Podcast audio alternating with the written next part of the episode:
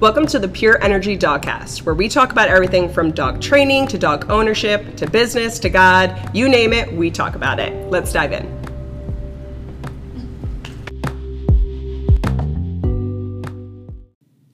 Hey guys, welcome back to episode four of the Pure Energy Dogcast. This is Stacey, joined again by my husband and co-host Travis. And today we have a topic that might be slightly controversial, but hopefully we'll be able to reach everybody. Hopefully we won't offend anybody. Um, but this this episode is going to be about um, well, we named it um, "Your Dog Is Not Your Baby," right?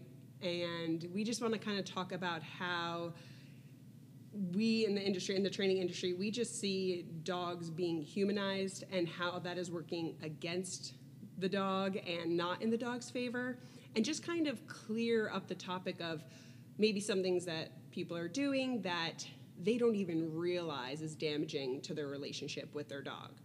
So, what are some of your thoughts on that? Babying dogs. Well, probably the number one most frustrating thing that I see Is babying is dogs. babying the dog. I mean, humanizing a dog. I think America is probably the worst country for that. Um, I think that we create characters out of our dogs because Mm-hmm. we get to know their personalities, and then we also, some people will project what they want the dog to be, right? So a, a small dog that is passive and doesn't become aggressive, and you don't see bad behaviors out of it, I think it's fine. Mm-hmm. I think you know, teach their own. But when you have a dog that is having behavioral issues, I think that it becomes a selfish move Mm. from that person. Yeah. And it could be because it's subconscious, like you're saying. Mm-hmm. Um, but I feel like we need to talk about it so they understand that it is doing a disservice to the dog. Yeah. And so, what are some things that you've seen, you know, people do that are it, it's considered as babying the dog? They, be, they make excuses for the dog. Like they justify their behavior and they justify the um, poor choices that the dog makes on human thoughts. Mm-hmm. Like stealing food off of the table. Like, oh, they're hungry. Or um, another example would be um, they want to be free. Like, so I don't want to put them in a crate, Mm-hmm. right? And then they go eat something that you have to, that could kill them, right? Because they can't. They eat a sock. It's surgery. Um, I mean, it's kind of endless. Yeah. Yeah.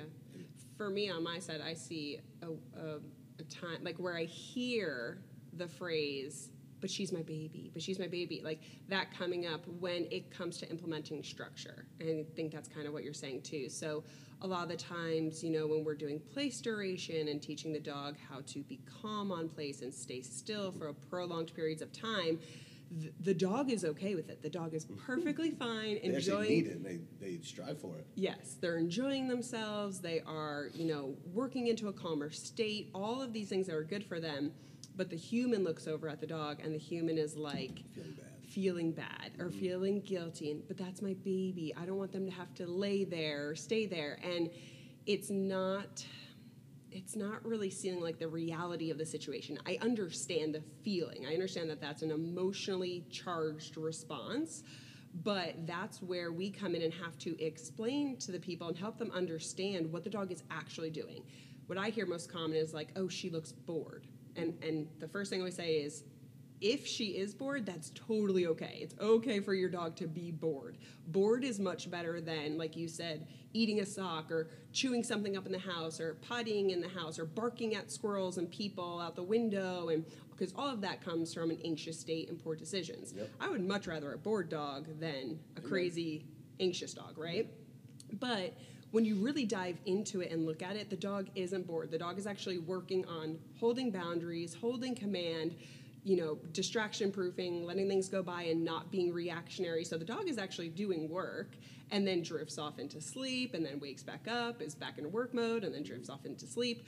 So it's not a bad thing at all, but people kind of humanize it because they look bored, meaning that you know, they're not up and running around and free in the house. They're not on the couch um, as much. They aren't running around panting, right? So people think a panting dog is a happy dog because it looks like the dog is smiling. and panting can mean a, a number of different things. Or It a doesn't dog wagging his tail really fast. Yes, yes. Super overstimulated. Yep, the tail going, all of that stuff, just all that movement, I think people have associated with a dog being quote unquote happy. Happy. And then so when the dog is not doing that and the dog is laying down and being still, then they feel bad for it. And they don't want to make the dog do that because it's their baby, right? They want them to be happy. So that's kind of where I see that that coming into play a lot in the training world, but then also crate training. They you know, they don't want to put the dog in the crate. They feel bad, you know, putting them in there and then leaving and then like you said they kind of make up stories like, "Oh, she doesn't like it, this that and the other thing." And it's like, "Well, she might not like it, but it's probably because she doesn't understand it. We haven't given any context. There's no rules associated with it. They don't understand that they go in there to be calm. They think that they just get locked in a box, right? So Yeah. if you implement the training, then it clears that up. And I think that we spend a lot of time helping owners realize that, right? So this is not like a blame or shame owners podcast. This is just a lot of people do this and so we just want to talk about it because we talk about it with our clients all the time but if you don't get to work with us one-on-one you might not hear it right so we're just putting the information out there so that if you are that person that feels bad making your dog go through training or feel bad making your dog do something you have to really start to see the dog side of it and how it's actually going to help the dog It's because it's not a human. yes It's an animal. And, Exactly. you know, I think the other side of um, the relationship that these owners have with their dogs is, you know, the way that they talk to them is like, it creates anxiousness in the dog. It creates um, excitement, right? Um, because they they'll talk to them in a high pitched voice, mm-hmm. right? Which it's cute, it's fun, but it's for it's for you. And if your dog, you see your dog unwinding, and you you educate yourself on body language, and you can see that the dog is going spiraling south, then you know it's a ton of self control to change that. But it's for your dog, mm-hmm. and it's not for you. Absolutely.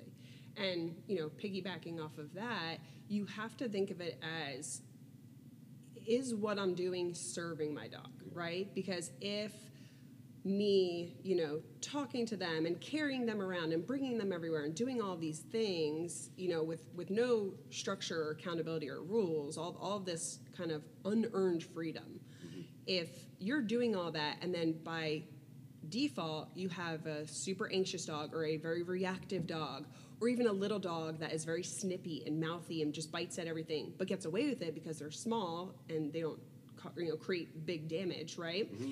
if if all that is happening and you're the one doing it it's like you kind you have to stop and realize that you have to hold yourself accountable, right? Like you are not setting the dog up to succeed. You are not giving the dog the best life possible, right? You're actually keeping that dog stuck. Dogs are going to be a product of their environment. Like yes, there is DNA and genetics that play into a role of every single dog, but then the other large piece of it is is their environment and they're they're a product of that. So we've seen dogs go from snappy and nippy and anxious and crazy and all of these things turn and after training turn into a really well balanced awesome well mannered dog They look different. yes They look like different dogs. yes Yeah.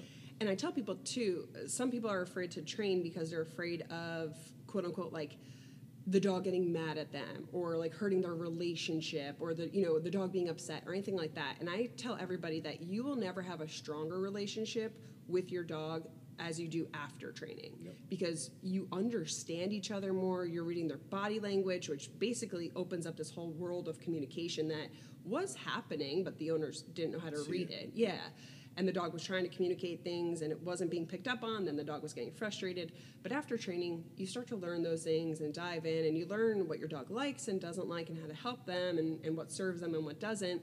And it's it's a relationship. It's it's double sided right? So you got a dog in your life probably for you know a companion and a friend and for this and that they didn't choose you you chose them right so we have to do our part in making sure that we're the best owner for them in the sense of you know setting them up to succeed and not treating them like kids And in training classes with our clients, there's many, many times where I correlate dog training to parenting because there are so many similarities in the sense of structure and routine and consistency and stuff like that. But what is not helpful is the baby talking and then the wanting to be their best friend right off the bat, like that that style. Yeah, they treat the relationship one-sided, like you said. It's you know they create all the trust, but mm-hmm. then there's no boundaries that create the respect, right? So it's it's all trust. So you have an, an unbalanced relationship mm-hmm. to where when you have an animal in that state, you know it's a little bit easier with humans because you can talk and communicate. But with dogs, if you're if you're not creating those boundaries and creating that structure in their life and and learning how to communicate correctly with them, you default to what you do with humans. Mm-hmm. And then you see a dog that starts to unwind and have bad behaviors, and they eat the sofa, and they get reactive, and they start biting people, and then you know the little dogs go after people, and then you pick them up, and then now they're biting anybody that comes close to you, and you're like, well, you know, he's protecting me. Yeah. Another story, right? So it's the same thing. Like you know, obviously, pit bulls, you know, they, they get a bad rap, mm-hmm. but they get a bad rap because they get brought up without boundaries, and they get treated like babies, and then they bite somebody, and then they get put to sleep, mm-hmm. and it's extremely frustrating. Mm-hmm. And I feel like um, the people that have these dogs, they don't realize it until it's too late. Yeah. And then I feel bad for them, right? It's not like I, it's not that I don't have compassion for it, but I also feel bad for the dog. Absolutely. And, you know, another thing that we see too is when the dog is showing a certain behavior, the way somebody humanizes it is by petting it, by coddling it, by attempting to soothe. So it comes from a good place. It's what, like if, if, if our daughter, right, like if Shay fell down, we would go over and we would talk to her and try to soothe Console her. her. Yes, and console her and make sure she's okay. But our daughter understands English and our daughter understands that physical touch. She understands that that is a comforting thing and we can come to a solution together. Do you need a band aid? Are you okay? Do you want to put water on it? Like whatever she wants to do in the moment, or ice, whatever she thinks is going to help.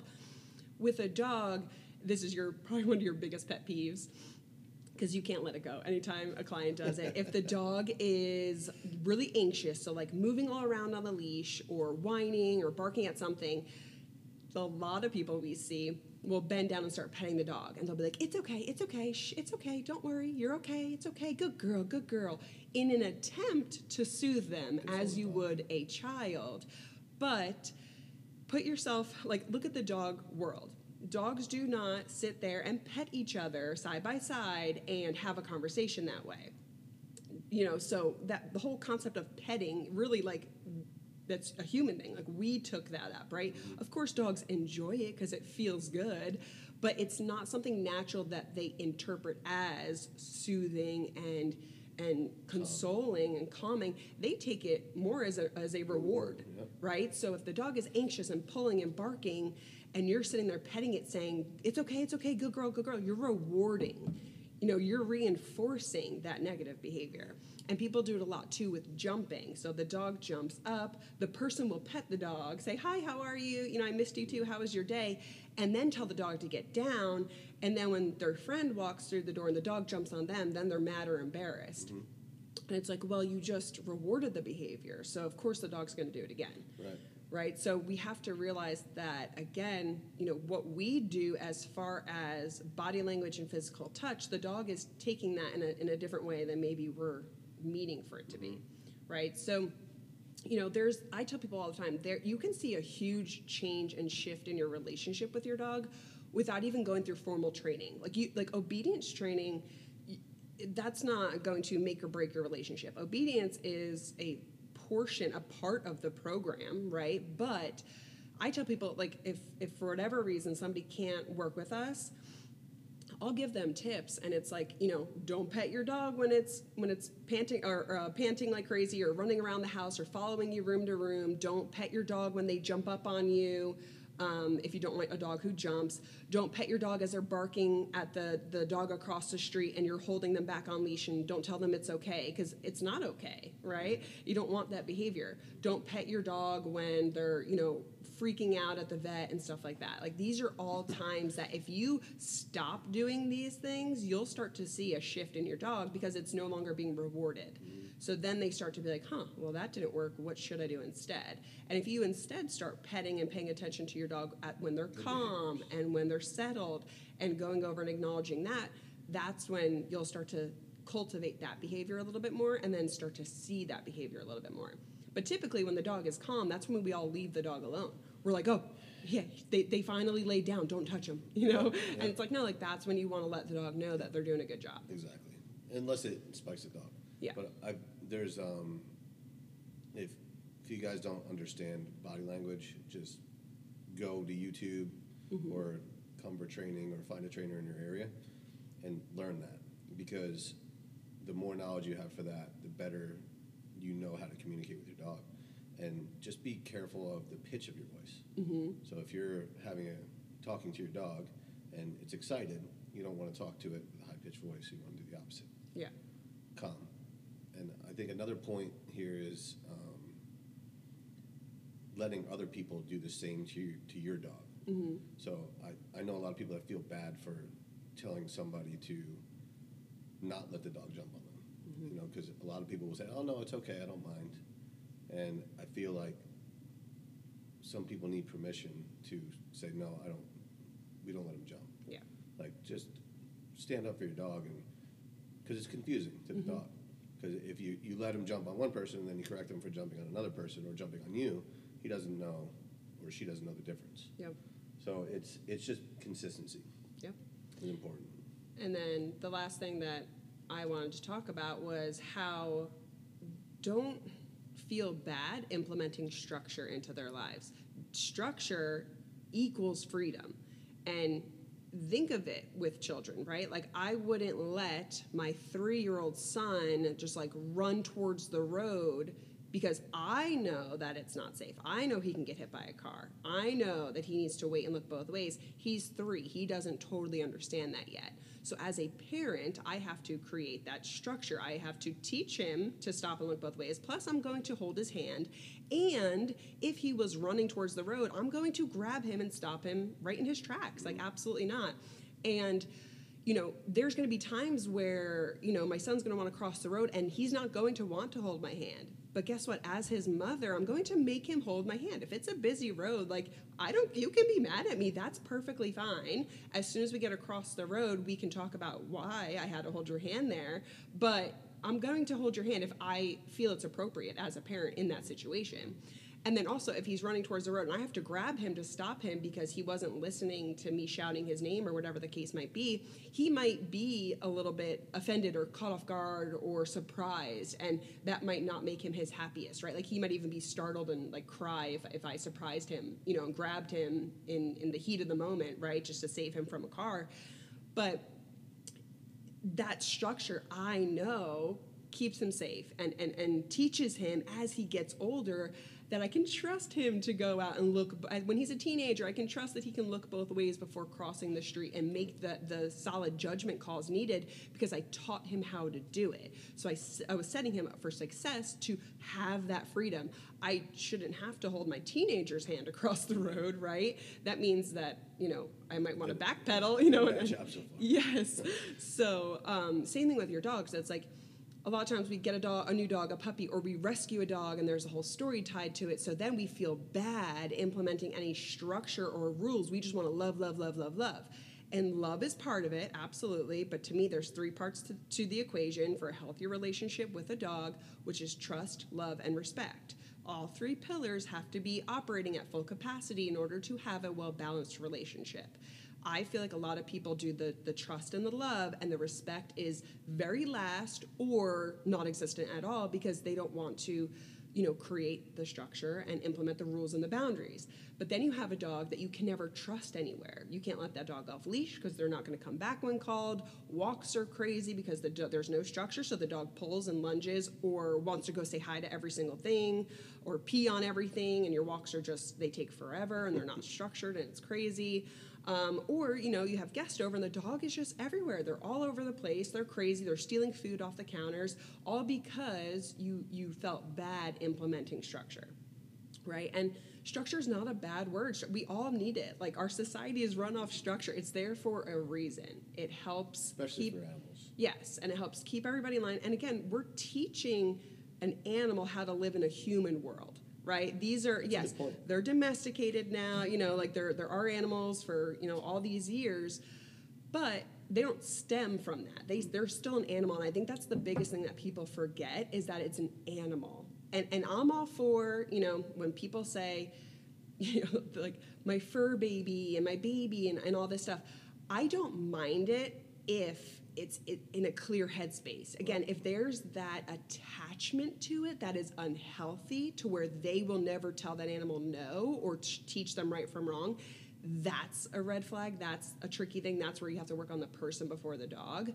But dogs are a part of our family absolutely right? Our, our pets are our family we love them we are distraught when they pass away all of i we get that 100% but just like my family i'm going to raise my kid a certain way i'm going to raise my animal a certain way right? And then we, again we can't take our eye off the fact that it's an animal right? And anything can happen at any time right? So we have to you know make sure that we're being safe with dogs. And i tell everybody every client whenever anybody asks like do you think this dog could bite or anything like that anything with teeth can bite. So that is that is that is my answer because even if they say no no no not my dog not ever you don't know that. At the end of the day it is an animal and drive exists. Like that that natural drive in a dog whether it's prey drive play drive anything that they have food drive that is there. That is a primal thing that is in the animal and as much as we we have domesticated it that can come out at any time. So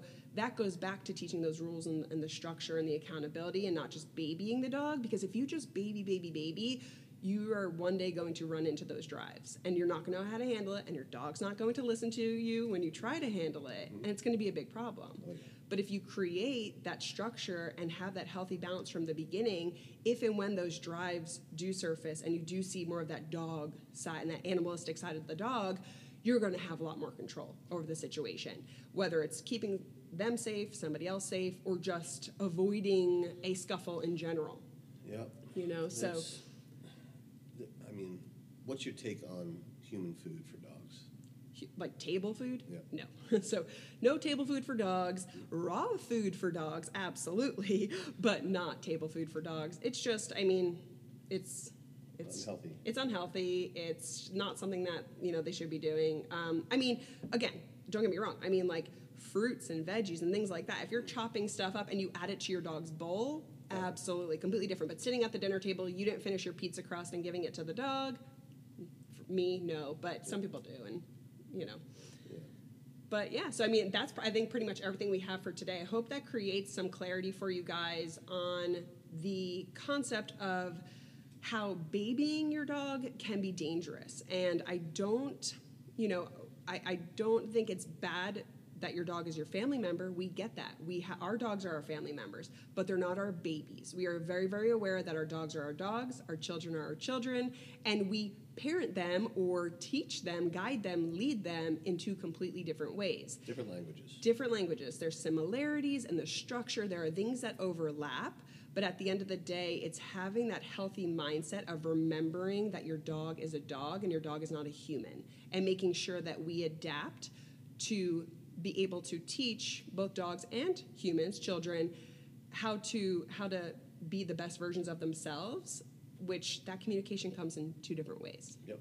right? So Amen. if you're somebody who says that your dog is your baby, that's totally fine, but just make sure that it's benefiting both you and the dog. Yep. And that's it. So we'll see you guys next week.